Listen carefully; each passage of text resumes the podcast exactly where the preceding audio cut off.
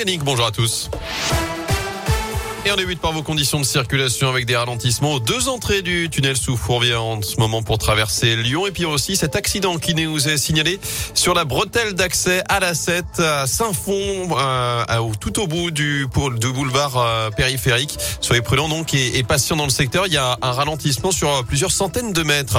À la une à Lyon, la ville se prépare à accueillir des réfugiés ukrainiens ou des pays voisins. Grégory Doucet, le maire, précise travailler en ce moment même avec la préfecture pour identifier des lieux mais aussi des modalités d'accueil environ 100 000 personnes ont fui leur foyer en Ukraine et plusieurs milliers d'autres ont quitté le pays depuis hier, selon le haut commissaire des Nations Unies pour les réfugiés. Les premiers ont commencé à affluer dans les pays voisins de l'Ukraine, en Hongrie, en Pologne notamment. L'Union européenne met en œuvre des plans d'urgence avec tous les États membres à proximité de ce conflit. Alors que les taux se resserrent ce matin autour de Kiev, des échanges de tirs et des explosions ont été entendus. L'armée russe se rapproche notamment au nord et à l'est de la capitale au lendemain de l'invasion décrétée donc par Vladimir Poutine. Le président russe qui a échangé cette nuit avec Emmanuel Macron au téléphone, échange jugé franc, direct, au cours duquel le président français a demandé l'arrêt immédiat des opérations en vain. Emmanuel Macron qui reçoit aujourd'hui ses prédécesseurs François Hollande et Nicolas Sarkozy à l'Elysée. Le chef de l'État a également annoncé un renforcement des sanctions européennes à l'encontre de Moscou, alors que la France va accélérer le déploiement de soldats en Roumanie pour faire face à cette situation.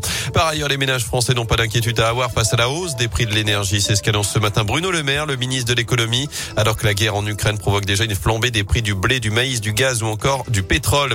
Chez nous, près de 200 personnes se sont réunies hier devant l'hôtel de ville à Lyon où flottent désormais les drapeaux ukrainiens. Un autre rassemblement est prévu dimanche 15h, place Bellecour. Dans l'actu également, cette explosion ce matin dans le troisième arrondissement, ça s'est passé au Fort Montluc où se trouve notamment le siège de la police. Vers 7 heures, selon les pompiers, n'y a aucun blessé. La détonation s'est produite dans un bâtiment abritant une chaufferie au gaz. Dans la région, cet accident d'avion ce matin dans la Loire, un pilote de 63 ans était victime d'un arrêt cardiaque au moment du décollage de son appareil monoplace à Rouen. D'après le progrès, les secours n'ont pas réussi à l'animer. Une enquête est en cours. Et puis ce nouveau drame en montagne, un jeune homme d'une vingtaine d'années était retrouvé mort suite à une avalanche survenue dans un secteur hors piste de la station de ski de la Rosière à Montvalaisan, d'après la préfecture de Savoie. L'avalanche s'est produite mardi. L'alerte n'a été donnée qu'avant-hier lorsque l'employeur de la victime s'est inquiété de ne pas le voir. D'ailleurs, soyez prudents dans la région. L'Isère est actuellement en vigilance jaune avalanche ce vendredi.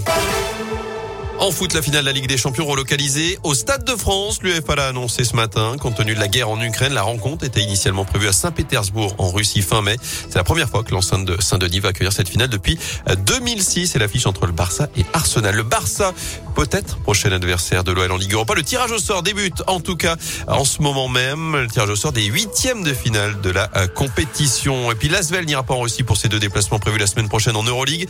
Annonce hier soir du président Tony Parker, alors qu'une réunion des membres de la compétition est prévue aujourd'hui pour statuer sur la suite justement de la compétition et la situation des trois clubs russes engagés. Parfait.